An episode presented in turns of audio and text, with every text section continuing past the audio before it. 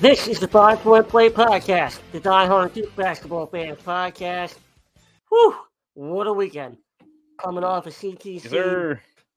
We braved the rain, braved the storms, then the clear skies hit. Cooper Flagg was in the building.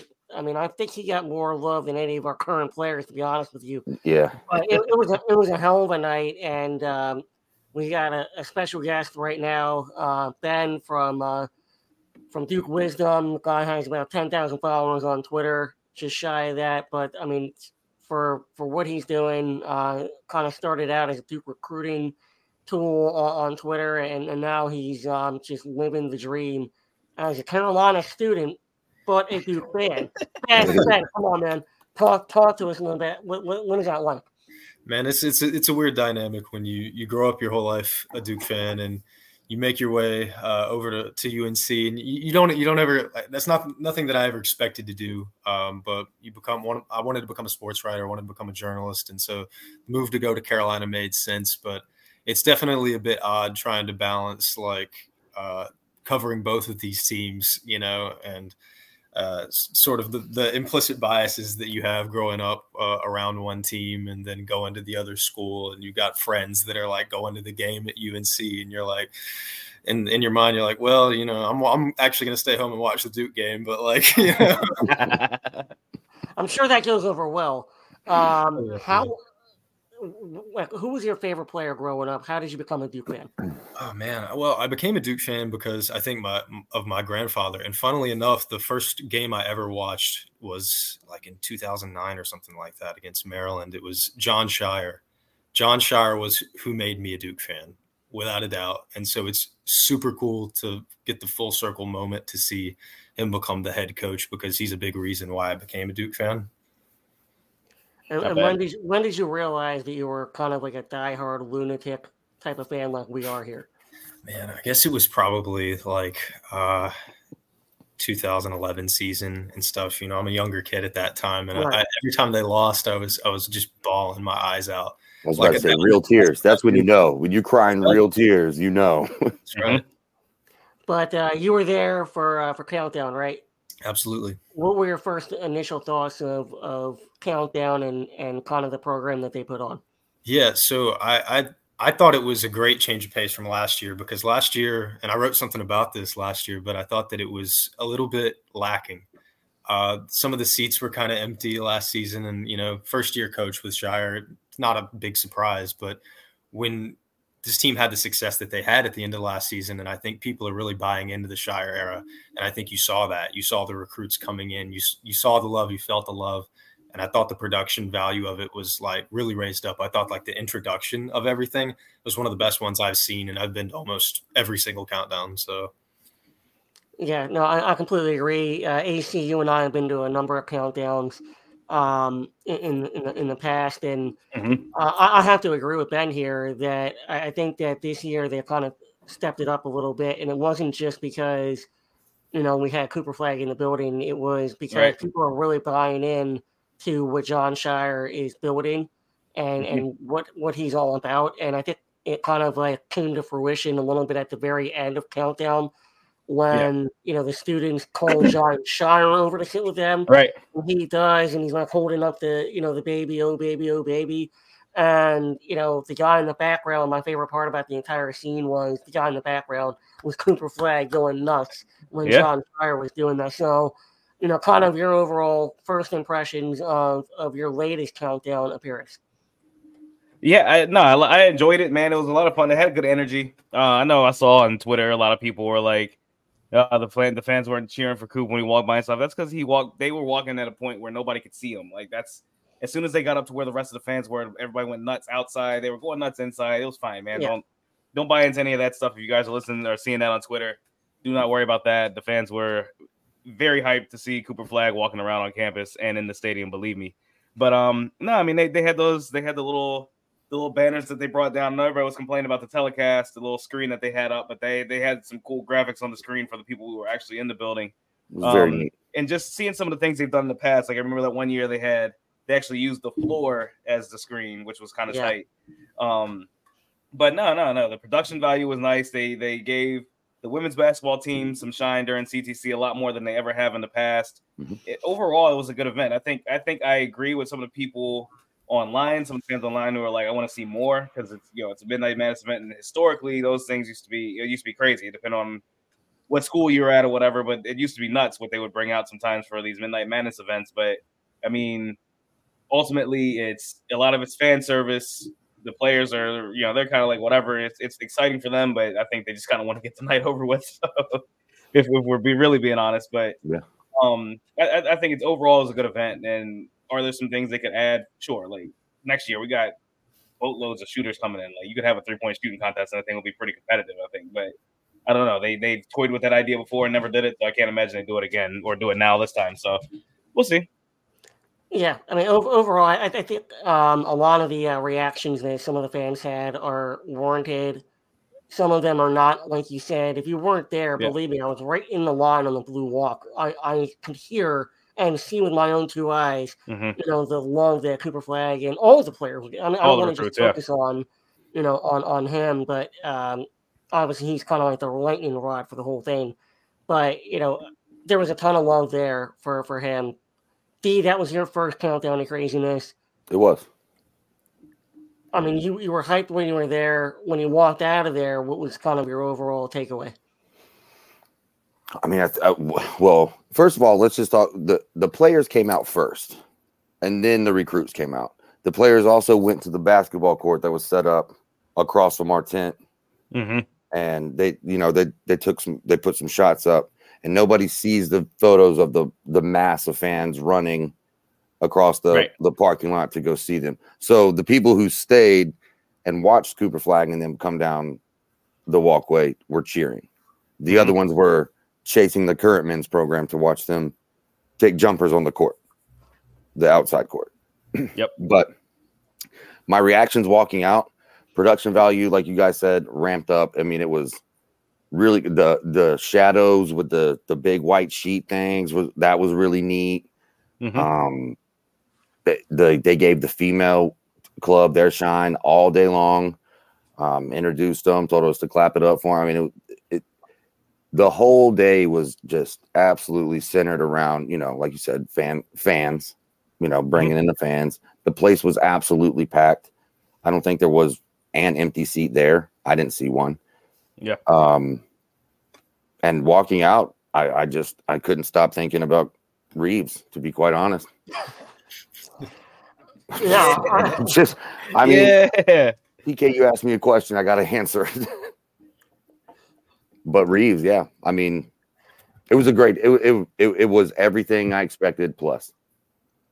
Yeah, like I'll keep it with you here. I mean, I, I said that Reeves is first team all countdown to craziness two years you know, two dominating performances at Countdown. Um, this year, obviously, expectations are a little bit higher for for Reeves, whereas last year there weren't, you know, kind of any expectations for him. Anything that he would give us would be a plus. A lot of people, myself included, thought he would redshirt that year.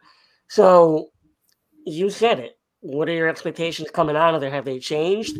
Are you expecting a little bit more? I mean, I've seen on Twitter, I've seen a lot of talk about he's the fifth starter now. Um, I so we privately as a you know as friends and a podcast talked about this. What what should we expect from Reeves? And we use the term serviceable minutes, right? Mm-hmm. 10 to 15 serviceable minutes. You don't need to score this or that, just serviceable minutes. The five foul things, I think we can throw that out because this dude, it, it might be hard to keep him off the floor the way if he plays with the same intensity and the same energy that he ran that scrimmage with, when we were talking about who's going to take Foster's minute, it, it, might be Reeves. Like he might be that fifth guy. Seriously? And I and I'd be okay with it. Like uh he's bigger, stronger, and faster. Like whatever he did in the summer worked. Um, he's bouncy. He he doesn't play with his back. You know his his he doesn't front the basket like he did I mean, he's just he's a better basketball player, and I think it might be times a hundred. Yeah, Ben. Um, what I thought, you know, the more I watched the the the scrimmage kind of unfold, and the way they were kind of Flip used Reeves very similar to the way that he used Lively, where you know he can throw in the lobs, he can kind of draw the attention, and then you know dump it into him. I thought to me that um, that was Coach Scheyer's way of saying, "Hey, look, I'm going to put you with Roach. I'm going to put you with Proctor. I'm going to put you with Flip, and I'm going to let you kind of work with that squad to kind of gain, you know, jump up his confidence, and and also be um, like, hey, this this is the role that you're going to play. Is that kind of where you took it, or like how did you feel where you played? Do you do you have any like different opinion on the way you went into countdown with Reeves and the way you came out of it, or is it pretty much still the same for for your thought? Real quick, let's put a pause on that because we got a guest here that I want to get in real fast. Who What's we got, Darren? What's up? Oh, there we go. What's good, bro? Hey, welcome to the show. Appreciate you. Thank you for having me. Thank you for coming on, man. We were just talking about countdown to craziness, so uh that's what we, we wanted to get you on to kind of get your reaction about just what you guys kind of experienced. You'll have obviously you're not going to give us what you're going to get, but we just want to hear what you got to say, man, about your experience there. You have you have you been to countdown before? Oh no, that was my first time. Okay. Yeah. So your overall thoughts on on how it went, and you know, obviously it, it seemed pretty exciting, and you guys got a lot along from from the crazies was it kind of what you had hoped to be? Like, was it you know a little bit more? Like, what, what was your kind of attitude going into it? I mean, yeah, it was real fun. Uh, my main goal was like trying to build relationships with uh like Cooper and Isaiah Khan, uh, mm. BJ, and like obviously I already have a relationship with Pat. Right. So um, I mean that was fun, like getting to know them. Like I know how great they are, but on the court, off the court, they're like they're real cool guys. So that was good to know. And um, I mean, countdown was really fun. Like, you know, growing up a Duke fan, it's kind of crazy to like hear the crazies like call your name and tell them to sit with you. Kind of like right. gave me chills a little bit.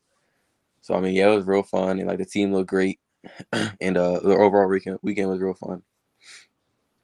Nice, nice. So I, I thought that was a pretty cool thing that your essentially your whole class outside of uh, potential class outside of Dylan was able to come down for countdown. Was that kind of a thing that you guys planned together? Was that the coaches who put that together? How'd that kind of come about? Uh, I think it was a little bit of both. Like I think the coaches put it together, but like we all wanted to be there together at the same time. Awesome. Yeah. So, so are you doing a little bit of uh, recruiting on your side as well? Then, um, especially, you know, you got Pat right next to you every day.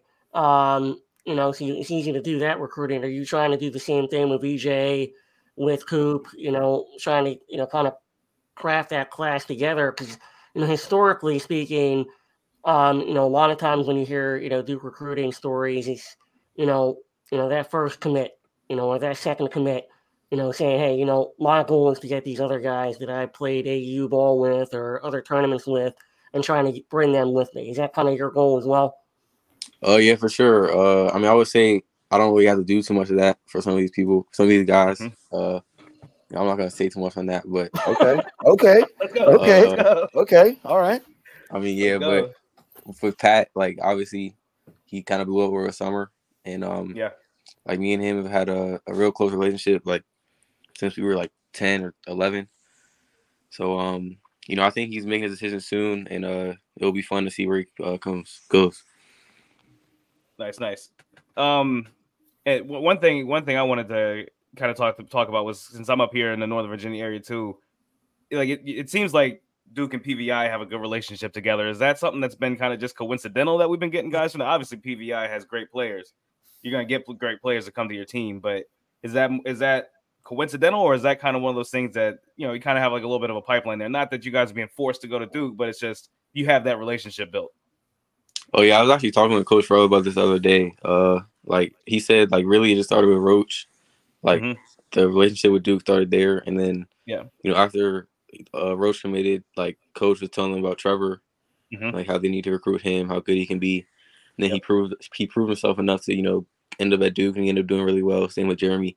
So then like when I came along, it was the same same story really. Like you know you need to recruit this kid, and you know Coach Scheyer uh, f- fell through on that and he he could also trust Coach Farello. Like at this point, if you if you send that many kids to Duke and they've yeah. all panned out well, if you gonna you're gonna trust the coach's word and trust that you know it will all pan out. So We got anybody else uh, on the roster coming up this uh, next couple years after you who might be uh, might be looking to Duke? Yeah, for sure. For sure. Who you got? Who you got? Give, give us a couple names. Uh, Jordan Smith. He's like he's a rising sophomore. He, he's real good, like really good, especially yeah. on defense. You know, really athletic guard, and uh, he, he was on. He goes to the Team USA mini camp. I think he's a five star, so he's nice. real talented. We also got some some young guys who hopefully they can get to that level too. That's what's up. Good to hear. Good to hear. and then, yeah, so, yeah what are you gonna what are you gonna be working on? Sorry, TK, real quick. What are you gonna be working on this season uh, at PVI? Just kind of working. Is there anything that Coach Shires kind of told you? Hey, coming into Duke, coming into your first off season at Duke, I want to see this, I want to see that. Because I mean, I mean, you're known as a shooter. You're the best shooter in high school. I'm not gonna take any other answers from that. Is there anything else he's like come in with this, come in with that? Uh, the main thing is like just killer mentality every game. You know, not some games, not some quarter, some plays. Like just right. keep the same mentality every game. And we I saw that at Peach Jam, bro. Yeah, we saw that at Peach Jam, man. At Peach Jam. So now, like that's the standard for me. I can't, you know, lower my standard at all because now, you know, everybody knows what I can do on a daily basis. So just staying consistent with it. Yeah, I'm, I'm glad you said the killer mentality because that was actually going to be my question. Um, when Kon uh, committed a couple weeks ago, he kind of talked about you know having that core mentality as well. I feel like Jon Scheyer is trying to build a program with a lot of guys. He said the same thing about Jared McCain. You know, you kind of see all the TikTok stuff that he does, but once he gets on the court, he has the core mentality. You have the same thing with Filipowski. You just talked about it. What is it about the guys that, that you've kind of grown to know that um, have not only committed to Duke, but you know, the Jeremy Roaches, the Trevor Keels. What is it about the the type of players that you know kind of go to Duke that all have that kind of mindset? Kind of take us through that mindset that that it takes to to be a player at Duke. I mean, yeah, like Duke is the biggest stage. Like the lights are always on you, and uh, I mean, like honestly, like the fans are kind of ruthless sometimes. Like you have a bad game, you know, go on Twitter, it's kind of like kind of rough on you up there. So, you know, you gotta have a strong mindset and have a killer mentality because when things go wrong, you know your confidence can't waver or any of that. You know, you gotta, you know, stay who you are. And at the end of the day, also like if everybody has a killer mentality on team, like everybody's gonna get better at the same time. You know, there's not gonna be like a weak link or anything. Everybody's gonna be pushing each other to get better. Yeah, for sure. Uh, ben, uh, Ben with Duke of Wisdom, um, obviously huge account. You do a lot of recruiting. That's kind of how you got your start. Um, go ahead and throw whatever questions you want out there. Yeah, man. I was I'm I'm just curious to know like you as a as a rising freshman next year, you're looking at all these player intros. You see Jared McCain breaking out the dances, Stanley Borden breaking out the song. Do you feel any pressure to do anything like crazy for your intro next year? Oh yeah, I'm not I'm not really like a type of guy to do something to do something crazy, but yeah, I was definitely thinking about it like while I was there, what I'm gonna do. It's all gonna be like some some chill, some calm. You got any song song ideas? Uh nah. Not yet. nothing yet. Nothing yet. You, got, you got a little bit of time to figure yeah, it out. Yeah, I was gonna say you got you got a little bit. You got a little bit. Um, in, in terms of like the uh, the roster construction that John's trying to build for next year, uh, we kind of see it. You know, he wants to build the team around shooters. Yourself being, you know, an elite shooter. Um, we already have a couple that we expect to be there, you know, next year at minimum. TJ Power, uh, Jaden Schutt. Um, you know, Ellis is going to be a really good player. Knueppel, obviously, a, a, really good shooter. Hopefully, Cooper Flagg and, and others. What kind of team do you kind of see building right now for, for your team next year, uh, offensively, especially? Oh yeah, like the main thing is like you said is shooting, but also like we're all unselfish. We all play the right way. Um, we can all pass the ball too. Uh, we're all good, good playmakers, unselfish. We can all mm-hmm. shoot the ball really well. So I think like when we get rolling, it's gonna be hard to stop and uh, really fun to watch. Kind of following that up, did you get a chance uh, on this visit, or even you know, even through text or whatever else, to kind of build a little bit of a relationship with some of the current guys on the team that might be back next year? Oh yeah, I did. Uh, my my first official or my official this year, um, in like early September. Mm-hmm. Uh, I built a relationship with like all the freshmen. I was with them most of the time, and then uh, okay. this this weekend I was with like Mark.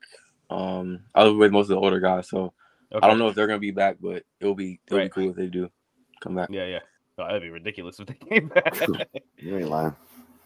all right, I'm not asking who is going to commit or anything, but who had the most fun out of your group at Countdown while they were down there? Uh, honestly, I think we all had a lot of fun. Uh, okay.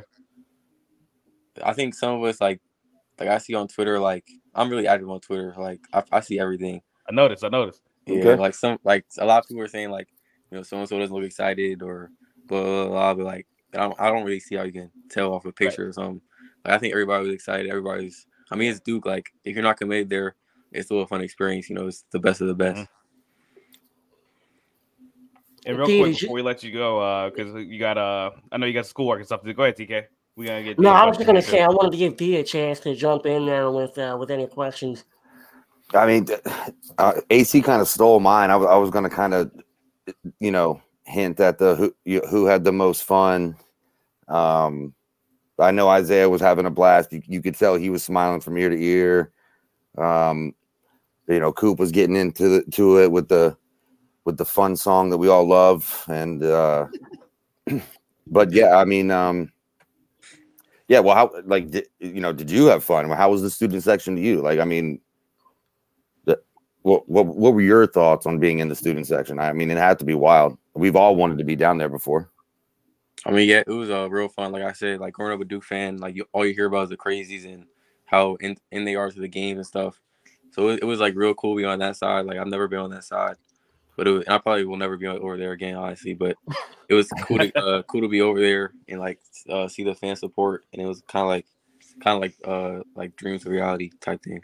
Oh, I bet, man. I mean, I had goosebumps when they were when they were calling you guys over there, so I know you must have. Yeah, I mean, it was it was very it was fun to watch, man, and I'm I'm happy for you.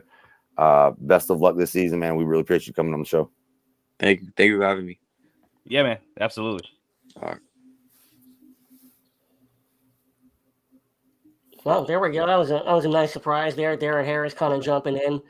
Um, we we all picked what, up I, on that, right? Some people who are we we heard yeah, that, right? You know, okay. There was something there. There was something there. I'm, I'm not gonna you know draw too much, but uh, you know, there, you know, look, all we had to do, do is say, um, you know, listen to what he said. Mm-hmm. Um, but yeah, no, I, I do think that um, you know, and again, thanks to to Darren Harris for jumping on. Uh, I, I, do think that that Scheyer really meant what he said before he took the job, right? Before uh, his first official game, where he wanted to build a team that had the best shooting, the most assists, most three pointers made, most assists in the country. Then, like, you know, you kind of see the roster construction this year, and then you see who he's recruiting, you see who has already committed, and who's who he's continuing to recruit he's kind of living by what he said he was going to do, right? Yeah, absolutely. I mean, how many times does a first year head coach take over a program and follow through with what he says? Yeah. Uh, it, it, might be a little bit harder to do uh, at other schools and easier to do at Duke, I'm sure, mm-hmm. because recruiting's a lot easier and he's got his foot in the door for stuff like that. But it's even like him saying that he wants to sort of get guys that are going to buy in, that are going to stick around, that he's getting guys that are going to buy into it and you've already seen it. We've already seen guys sticking around for multiple years, and he's now committing to building a team that is a very modern brand of basketball that that looks more and more like an NBA team with three and D players. And I think that will you know benefit Duke, and it'll benefit those players in the long run as they try to chase their dream to the NBA. Yeah, one of the things that I uh, really took away from kind of uh, the Scheyer and and honestly what Darren just said was the the killer mentality. Like that is, I, I, that's the thing I love the most. He talked about it with Jared McCain, like I said. Darren just brought it up. But every single player that you see recruiting, like name one of those kids that doesn't have a killer mentality. You know what I mean? Like that's what you want. You need that at Duke. You need it because you know that if you have how many followers does Jared McCain have on TikTok? Like two million. Yeah. Like he's going to get every single opposing fan's heat. Mm-hmm. every single solitary minute he plays. So, and in the warm ups, you know, whatever online, you already know is gonna gonna happen. But like John said, he has the killer mentality. So, D, like, what are your thoughts in terms of like this team specifically this year? So let's not even worry about next year or recruiting. Let's talk about this year. Every single player on this team, to me, has that of mentality. I'm not worried about any of them wavering. Do you see it any differently? Do you see a couple players that you might say a little bit worried about that guy? I don't. I don't. Um, after watching them all play, no, I, I really don't. And John, and you know, John keeps like hammering this point down. He didn't just say, "I want this one time." He he got on the mic during CTC and said, "All these dudes are here to play. They all know their that they have a job to do. They know what their job is. They're committed to Duke. They're committed to winning. They're committed to each other. Boom.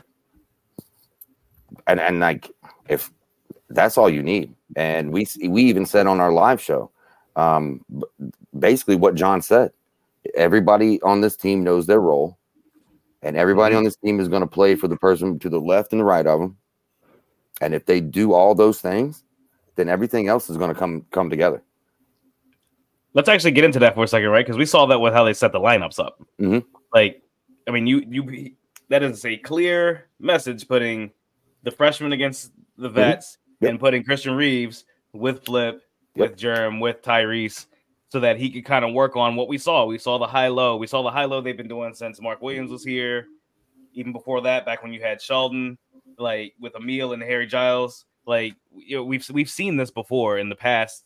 As as we've moved on as Duke fans, and we'll we'll keep seeing it again because this is what John wanted. He tried all summer to get a lengthy shot blocking big who can play the dunker spot and do all those little things. He wasn't searching for somebody who could float out and hit threes. He wasn't searching for any of that. He was searching for a dude who's going to be eating things up down low, grabbing boards, blocking shots, and playing that dunker spot. And and so we saw that with that lineup construction, right? I mean, I, mm-hmm. I mean, I'm not tripping, right? Nope. nope. No, I mean, I think that's what before Darren uh, joined. I think that's what I was trying to ask Ben. Right? Is mm-hmm. that you know my thought process was that John did that for a reason, where he puts him with you know, Jeremy and, and Tyrese and, and Flip and says, hey, these are the people that you're going to be playing with. We're trying to instill a little bit of confidence in you, but I want you also to see the roles that you're going to play. So I kind of want to start there. But AC, to your point, I do want to touch back on that where he starts Jeremy and Tyrese versus Jared and Foster. That is mm-hmm. something I do want to talk on. So we're gonna let's table that. But Ben, yeah. let's get back to that original one. Just talking about Reeves and the situation that John put him in for uh, for kind of like that lineup in CTC. Yeah, so I, I loved the usage of Christian Reeves. You know, I I wasn't expecting him to get as much usage. I've been a bit very big Sean Stewart fan, and I've always thought that that he's so sneakily athletic, and people really kind of doubt him. Uh, but I think that from countdown, and it's you know a very small sample size, but it really looks like if they're using a dunker spot, it's Christian Reeves. They have mm-hmm. full faith in him. And mm-hmm. you can see just every time the players would get the ball, especially Kyle on that that wing, anytime he get it, they're looking for him. Immediately they're looking for him.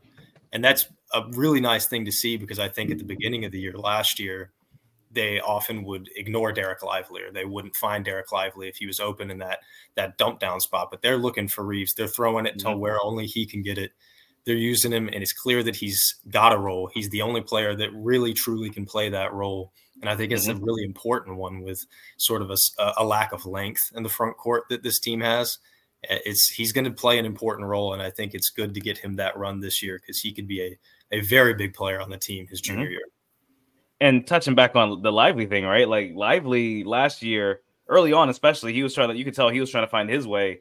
Yeah. He was out of position a lot of times. Like he couldn't tell where he wanted to be. Plus, he was he is you know a three point shooter quote unquote where they wanted to showcase his shot a couple of times just you know for for scouts or whoever and also because you know having a seven foot one player who can take their man out is going to help space the floor but you could, you could just tell that the, the offensive side of the ball that that wasn't his focus whereas I mean Reeves he's not going to be anywhere but the baseline or from free throw line down like those are going to be his spots unless he's setting a pick for somebody in the high post on a roll we didn't really see much pick and roll. We saw a little bit with him and Tyrese, just a little bit. But I mean, I'm I'm just I'm I'm excited for the kid. And honestly, man, like I'm with you, Ben. Like I was like I was looking at Sean this year as like he could be the fifth starter, whatever else.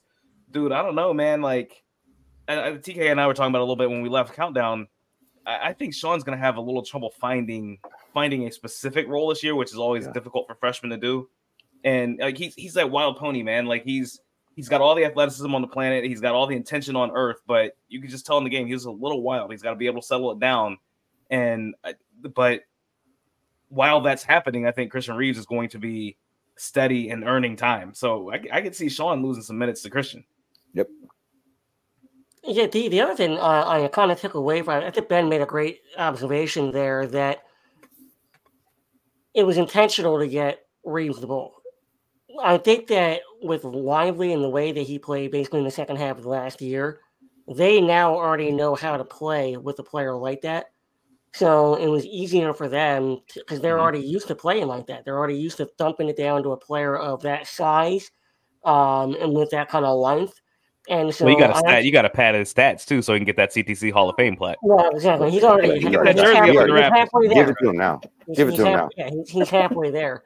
But yeah, no, I, I, think that was actually a really good observation because I think that um, not only yes, that would be your role. Yes, you know this is what you're capable of, but the the other part of that is like these players have now done that for half a season and now a full off season, so they kind of know what to expect and and how to get the ball where it needs to be. Um, you know, for easy buckets like that. Oh, I, absolutely. Um, like we were saying, like we we wanted him just to be able to come out there and protect the rim and give us, you know, give us five ten good minutes. But now, I, like AC said, he's taking Sean Stewart's minutes. His his role after these lineups came out, you knew immediately Jon was sending a message. You're going to be a part of this team. Yeah. And you're going to have to do some of this stuff that you saw done last year. But now it's going to be you. TK, you you you hit it too. Uh, they know where to throw the ball. Proctor will get you the ball. Flip will get you the ball. We mm-hmm. will get you the ball in the right space you be ready for the ball. and on all accounts, during that scrimmage, he was ready. He was ready for the moment. I mean, granted, it was a scrimmage. I get it. I understand that. But he played out of this world in that scrimmage. Absolutely. Yeah. And and real quick, sorry, sorry to but real quick, like again, I just I, I can't stress it enough. Jon was trying to find this all summer and he had it on the team the whole time. Well, presumably had it on the team the whole time, but there was there was clearly a, a lack of a bit of doubt based on last season and everything else. There was a little bit of doubt. It was okay. Let's get such and such in. Let's get this guy in. The, the names just endlessly kept popping up, and then something would happen, and they couldn't come to Duke, and it was just like constant. It was so constant. It's like take, take we've said it before. Take this opportunity, big fella. Like do do your thing, man. Like you, you were trying to get replaced. Let's go. Show them show them that they were wrong, man. Like go get prove it. Prove him wrong. Go, go get, get it. Yeah, I mean, there's no question. Um, look, I, I, I, just never envisioned. I know I said it before, uh, last couple podcasts. I never envisioned the fact that we'd be talking about Christian Reeves this much. But you know, give the give the guy his his due. Uh, he did play well, and uh, he played a lot better than I kind of anticipated as well. So I do think again, if if he is kind of that serviceable role, that that 15 minute, 10 to 15, maybe 20 minute role type of guy end of January going through, you know, the end of the year, I'm with it.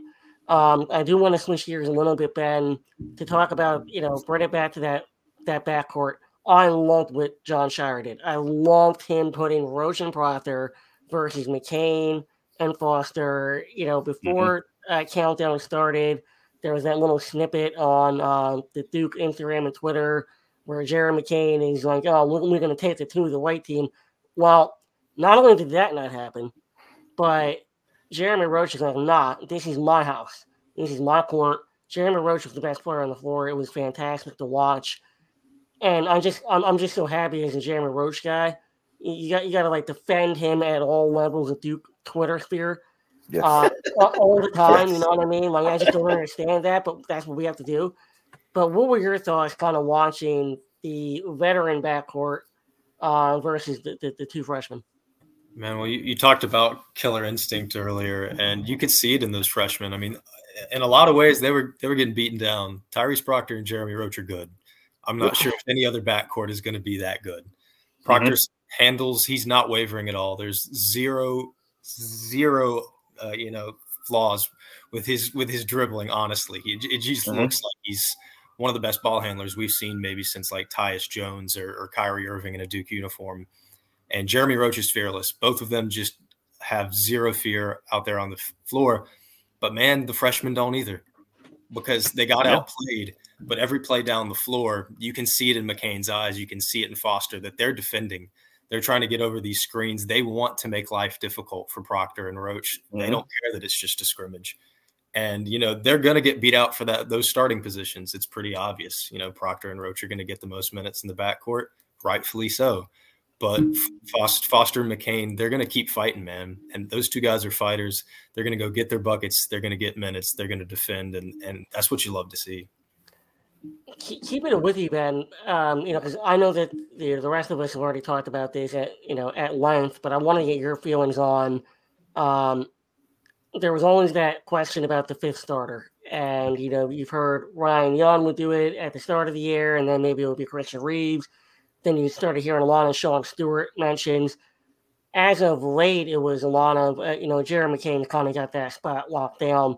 And then you saw a lot of the, the Duke men's basketball scrimmage highlights. And, well, hell, Foster is that guy now. Foster is, you know, putting on a show, 27 points, you know, whatever. Who do you see kind of grabbing that fifth spot at the start of the year? Where do you see it being at the end of the year? I'm not sure that it has to be locked down at any at any point. I, I do think that Ryan Young probably starts the first game of the season. Uh, I think that yeah. he's the vet. He'll probably get the nod, and that's a respect thing. Will it stay with him? Most likely not. Um, but I, I think it'll bounce around a little bit. And I think it'll depend on who they play. If you play a smaller team uh, that you can get away with a three guard lineup against, it's clear that Jon wants to do that. Because if you look at the if you look at both teams, uh, at countdown, I mean, he's putting you know shoot on the on the floor with with two guards. He's playing three guard lineups both sides of the floor. That's something they want to do, and I think it's, something they're going to do a lot with McCain. But I do think that Reeves is going to be if they're going for a, a lengthier big. I think Sean Stewart, uh, like you like has been said already, might take a little bit longer.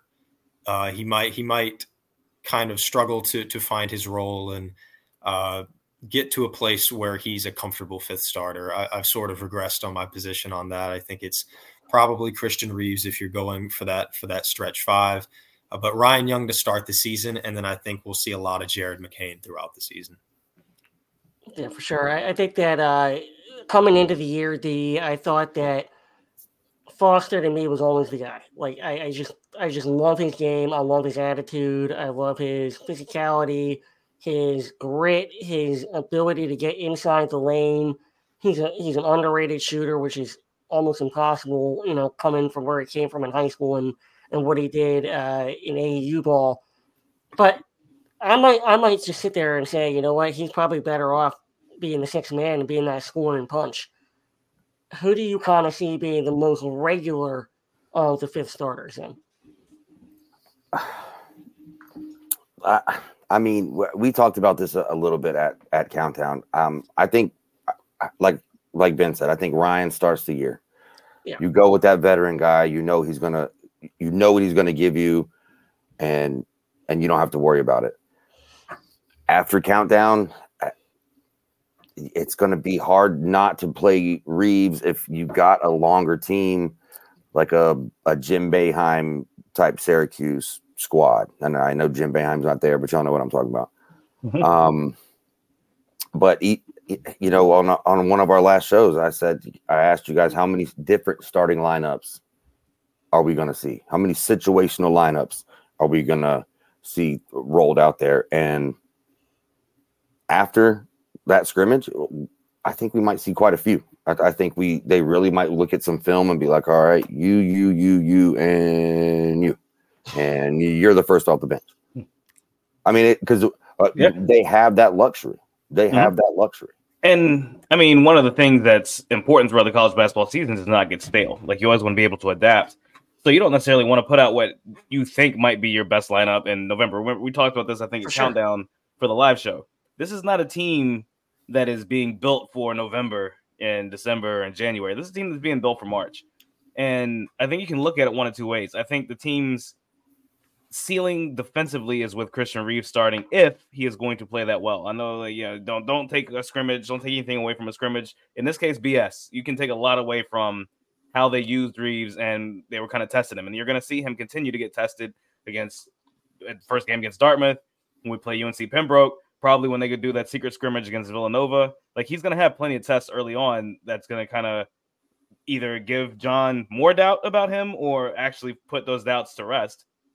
But offensively, I think you see this team. I think Caleb Foster starting is probably the offensive ceiling if he's the fifth starter because yeah. of how you can spread the floor, five out, you can run delays, you can run flex, you can do all kind of that stuff that Jon wants to do, and those are the things that give you a lot of points too. Like he's, he's already mentioned he wants to lead, you know, the NCAA or be one of the leaders in NCAA in three point shooting. You know they want to play faster than they did last year. Sixty nine possessions a game is not going to do it. You got to play more. It's more, a little faster, especially with a team like you have, especially with a point guard like Proctor. So I'd love to see this team get up around 73, 74 possessions a game. And if they're going to do that, then you're going to have to do it with Caleb Foster in the starting lineup as opposed to Christian Reeves. So it just depends on what what shines through and what it, this team what it looks like this team needs. But whatever we see in November is not what we're going to see in March. Like just like whatever, put that aside. Like because there's going to be some adaptations that happen. Yeah, no, I, I completely agree with that. I think I think D uh, kind of hit the nail on the head. It's like, and I think Ben said this as well, where there, there's going to be a lot of different starting lineups. He's going to tinker throughout the year, and that's good because there's, you know, the other part about that is like, to your point, AC is like they now can't really pinpoint what we're going to do. Mm-hmm. You know, you can't be like, okay, you know, Coach K, we know who your five are, we know who your seven, we know who your eight are, we know how to game plan from from January on for what your team is. Mm-hmm. Whereas with Jon, he has the flexibility because he does have, if he really wanted to go 11 deep, he can do it. Mm-hmm. I don't expect him to do that on a nightly basis, but he has the ability and the flexibility to be able to do that, especially in the mm-hmm. backcourt, to, to be able to throw a, a lot of different looks at you. So, Ben, I hope we don't push- see a bunch of starting lineups real quick. I just I hope we don't see a bunch of starting lineups. Well, just from the mere fact of, I mean, and, and this is not this is not just a Coach K thing. I mean, most most great teams, you haven't nailed down who your best five. We already know are. four, right? we do know four, and that's a good start. That's a great start. That's a better start than we've probably had in the past five or six years, even. Right. Even with even at the Scott with Paolo, because you had some issues with AJ not scoring as, as he could and being hurt. Like we've had injuries that have created flux in the starting lineup, and we've had every, everybody's always a freshman in the starting lineup, so you have the freshman inconsistencies in the starting lineup. We have we have some veterans who have been through it, and you have four of them at least. And then if you yeah. want to count Ryan Young to start the season, we have five. But Ryan Young's not our best. Like hmm. I, I, I I'm not like we have t- I talked about adaptability, but I do want like I do want the bulk of the minutes, five players to to kind of know we know who they are. Like, and maybe that fifth is a rotational one. Like, and that's okay as long as those four are taking care of business. Yeah, I mean, you've you've always said AC that like you like the idea of when I'm coming off the bench, I know when I'm going in, yep. what my role is going to be, and, and so on. And and what, what I liked about that is consistency. Mm-hmm. I'm going into the game knowing exactly what I'm supposed to do.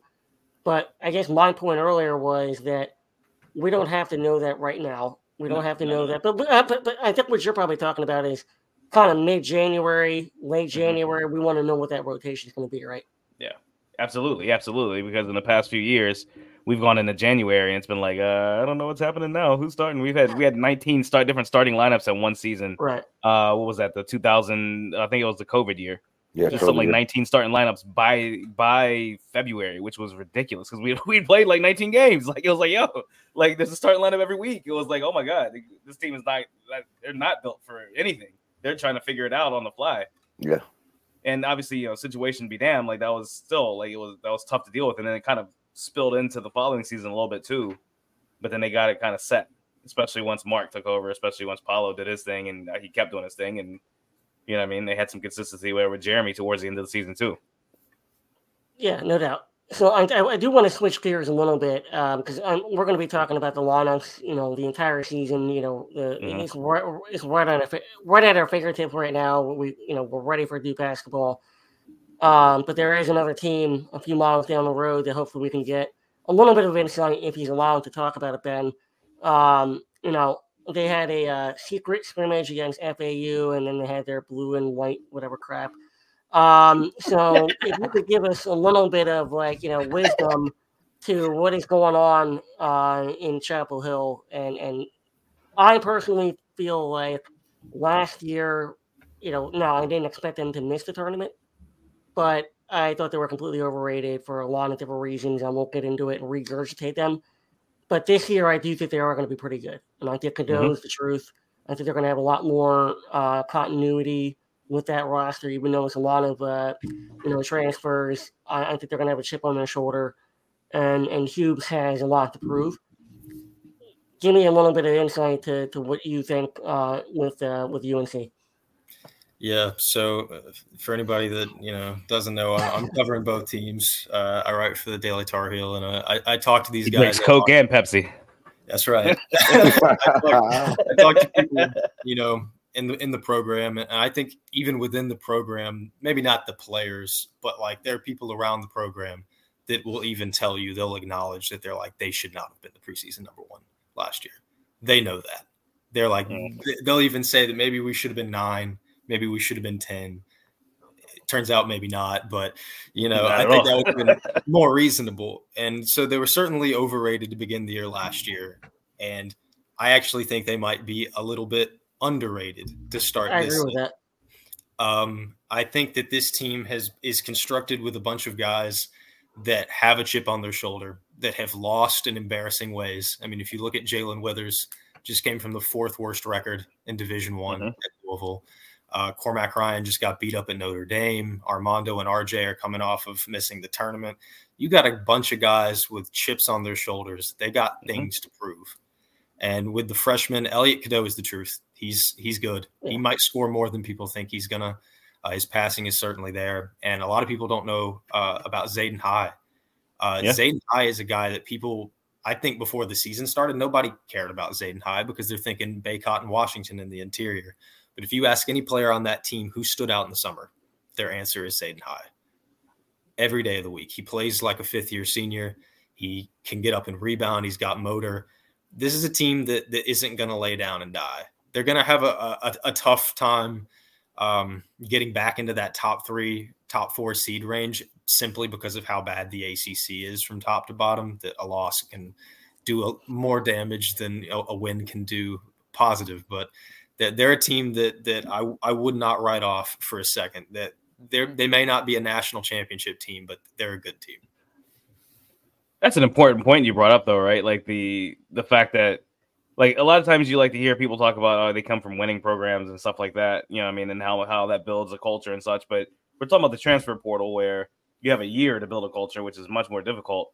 And bringing in guys who have been at, at some point in their life, some of those guys had been a part of some winning teams, and but they've been a part of like losing teams and some of the worst losing teams they could, and they know the history of Carolina. They don't go to Carolina not knowing that. Like I think that's an important part point you brought up was just how how galvanizing that can be.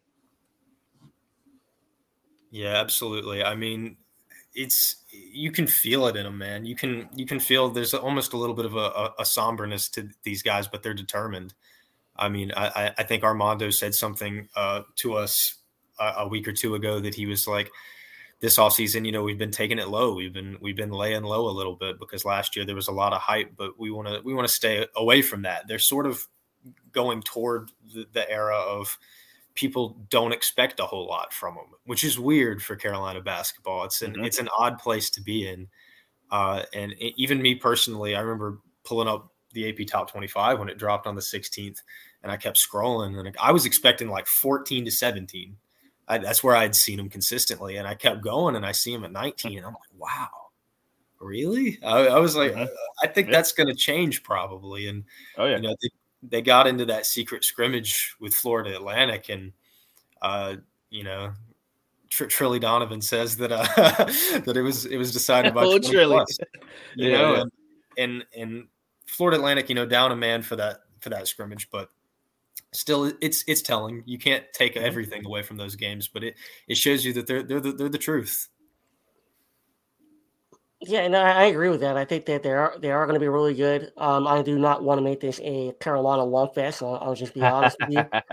Um, but yeah, no, I, I think that they're going to be very good. I, I guess the one question, Ben, that I would have for you is through a couple of years, uh, Hubert Davis has kind of had the propensity to roll into the ground his five or six guys.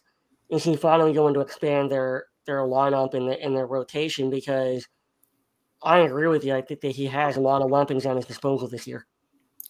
it feels like he has to. I mean, I can't say that he's gonna because he, he'll surprise you in ways that you don't expect, and he'll just keep. We hope that, that he's there a long time. but it, you know, I talked about Zayden High, and it it would feel like uh, a heck of a disservice if he didn't play Zayden High. And it feels like he needs to play Washington. He needs to go deeper in the bigs, and he's got a bunch of wings uh, to operate with, all from the transfer portal. This is a team that, that probably should go eight guys uh, every game. Knowing Hubert Davis, he'll cut that to seven probably by March, but it's better oh, yeah. than six. Like you know, yeah, yeah, yeah. Um. So I guess we can wrap this one up. Um, about North Carolina right now, I could give. Truth. um, you know, we're not in the business of making predictions, you know, on, on October 22nd. But while we have you here, Ben, kind of talk about the uh, matchup that you see right now between Duke and North Carolina and how, you know, the style of play that they're going to present and, you know, who has advantages where. Obviously, I feel like we have a, a significant advantage in the backcourt, even though I do agree with you, Cadeau is a really good player. Yeah, I, I don't I think the the difference for Duke in the backcourt isn't necessarily skill. It's not necessarily that that Roach and Proctor are going to be that much better and score more than Davis and Cadeau, but it's a head-to-head matchup, size. Size is mm-hmm. everything. Mm-hmm. Those two guys at UNC are they're short guys, man. I mean, I'm looking yeah. RJ Davis in the eyes. I'm not very tall. Yeah. Uh, and so, and so you got a guy like Tyrese Proctor. He's six foot five. Put him on the block against Cadeau. Let him let him mm-hmm. drive. Mm-hmm. Let him use that size. Especially same thing with Foster. Same thing with McCain. And that's something that Duke needs to exploit. And they really need to. And also another thing that they can exploit against Carolina is UNC has those bigs. They don't really have very mobile bigs.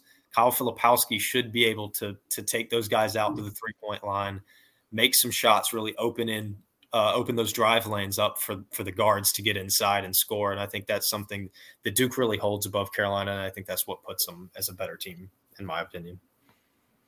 Yeah, D. I mean, do you kind of uh, see it any differently there? I mean, obviously you're you know the expert in terms of what Carolina has. uh, what? um, no, I, I do think Cadeau is a, is a great basketball player. Um, but with the the link, not even the the height of Tyrese Proctor, just the wingspan of Tyrese Proctor, I don't know how Cadeau gets around that, um, or Davis for that matter. Uh, it, but Tyrese Proctor is a, is a special, special cat and we and Duke as we as Duke fans are super lucky to have him back for a second year. Let's just be quite oh, honest yeah. with that. Oh, yeah. Um, Carolina is going to be a lot better than people think. I think we've all said this individually. We've said it on the podcast. We've said it on our chat. Um, they're probably a little underrated right now. Nobody coming, nobody at Carolina right now doesn't know how Duke plays basketball. Cormac's played them a few times. Mm-hmm. I, I mean, it's and they they're laying low for a reason. It's the it's the right play. It's probably and Ben, I don't know. You can probably you know tell us this more, but I have a feeling the coaching staff said, "Hey, get off of social media a little bit." Yeah, um, I, think, I, think, that's something that they've been asked about, and they've said that you know it's something that they don't actively try to ignore necessarily, but I think it's something that they've tried to to distance themselves from. And that's only going to bring you closer as a team.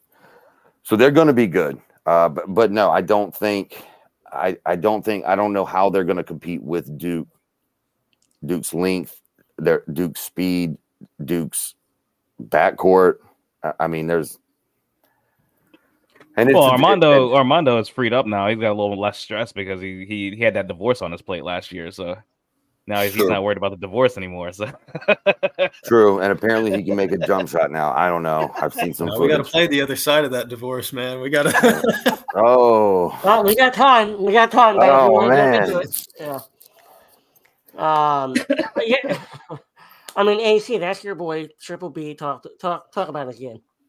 You know, I mean, he, he's gonna do it. Like I said, like Roach is gonna do what Roach is gonna do. We know what he's gonna do. When you've been in college that long, you've proven to the next level that you're a certain type of player, and they're like, okay, we got you, we know what you are, and whatever. Like, like if, if Armando was to add some extra stuff, he would have done it by now, in my opinion. I think it's difficult to get this far in your career and just suddenly learn how to shoot. Like, shooting is one of those things. It's like it's cliche to say, it's like God given. Like, the hand-eye coordination, everything else it takes, it's very difficult to just become a shooter out of nowhere. Like you at least got to have some kind of base in there somewhere where you, you can build upon it. And he, I mean, he's just shown over and over again that's not this is not his game, and it's not the game. I don't I don't think this game Hubert's going to ask of him. I think go down, go get your 20 points a game, go get your 15 rebounds a game, get to the free throw line 95 times, just like Tyler Hansbrough did in the past, just like Sean May did in the past, just like Luke May did in the past. Like it, and it just goes on and on throughout Carolina history. Like you're gonna get the foul calls. Like so live it, like live it, like go down there, and, and and you know he's gonna have trouble guarding bigs on the on the interior who can stretch you to the outside. So like ha- having Flip being able to do what he does and getting switches on him, getting switches on on to guards and things is going to be big when it comes to, to, the Duke game. We'll get to that when we have Duke UNC, but it's just I, think that's where they struggle all season, and it'll be interesting to see. They they play a lot of tough games to start the year. It'll be interesting to see in those games how they are, you know, how they do adapt to those different types of teams that they play because they are playing some teams that are going to do that to them. Mm-hmm. Yeah, I mean, I will, I will say that like they're not going to ask. I mean, I completely agree with you. Where he's not, he's never going to be a shooter. He's not going to step back from more than ten feet and, and shoot the basketball. To your point, the first person that I thought of when you were bringing that up was Russell Westbrook. Like he's not a shooter. You know what I mean? Right. Like you can you can work on a thousand jumpers, but you, you don't have it. That's not who mm-hmm. you are. Yeah. And I, am you know, after so many off seasons of hearing that that's what you're going to be, and you never actually show it, it, it's just not there, and it is what it is. It doesn't mean you still can't be an effective player. It doesn't mean that you can't be um, a really great version of who you are. Mm-hmm. Um, but like that, that is what it is. I, I think that uh, in, in terms of what Carolina is going to be, they're going to show it pretty early. I think they've surrounded Bacot with a lot of really good shooters and a really good point guard. And again, a lot of guys that want to prove themselves. I think they're a top 10 team in the country. I think that the two Duke matchups this year are going to be elite. But at the end of the day, Duke's a much better team. They have more depth, they have more fouls to give down low. They have better shooters, they have better playmakers, they have more talent, and they have Oodles, the better coach. So at the end of the day, Duke's just a better program. We already know that. Ben, I'll give you the final word here before we sign off. What are you looking forward to the most this year in the non-conference for Duke? For Duke, uh, man, I, I really want to see that that back to back that head of Arizona and, and Michigan State, because if Duke gets out of both of those games with two wins, they're probably the number one team in the country after that, and they're in the driver's seat nationally at that point. If they can take those two, because I think what what we haven't seen from Duke in in the last few years is is a team that runs the slate in non-conference. You know that used to be mm-hmm. something that happened a lot more frequently. 2018 did it, 15 did it, 13 did it, but this this team, if it's going to be really hard for this team to do it, but man, if they can, are they in the? They're going to be in the driver's seat. Yeah, D, D, you're looking forward to that Baylor game too, right? Up in M, uh, MSG, like you know, Cameron North, but that's going to be a tough game for Duke as well. Yeah, I think their uh, Baylor's length is going to be a true test for Duke, and and we're going to see how our bigs match up with some top ten bigs in the country. So, I think we're going to smoke Baylor. I mean, you know, but I really do. I think we're. It's not me being funny. I think we're going to smoke Baylor it, will be a test for the bigs, and and, that, and that's what we need before we go in conference play. I kind of look at that Arkansas game as more of the more of the big that one in the Arizona game. Arizona's early, second game of the season, so that is that's gonna be tough. You know they they bring they bring the big the big players down low, but their their bigs are kind of they're still kind of young. Like they don't have the Ballo didn't come back right, or did he? Mm. Oumar Ballo. Yes, I think so. I think he okay, did. Okay, so then so they got the veteran presence there, but then they got Dylan Anderson too. He's a big seven footer who can stretch the floor, kind of like flip flip light, but not not as good. But he can stretch the floor at least. But he's he's seven one. He's a shot blocker. So they they definitely second game of the season. That's going to be a good test, uh, kind of to see how our bigs handle that. And we I mean you might end up seeing us go go with the guards in that game. Honestly, yeah, I don't I don't know that Christian Reeves going to be ready yet.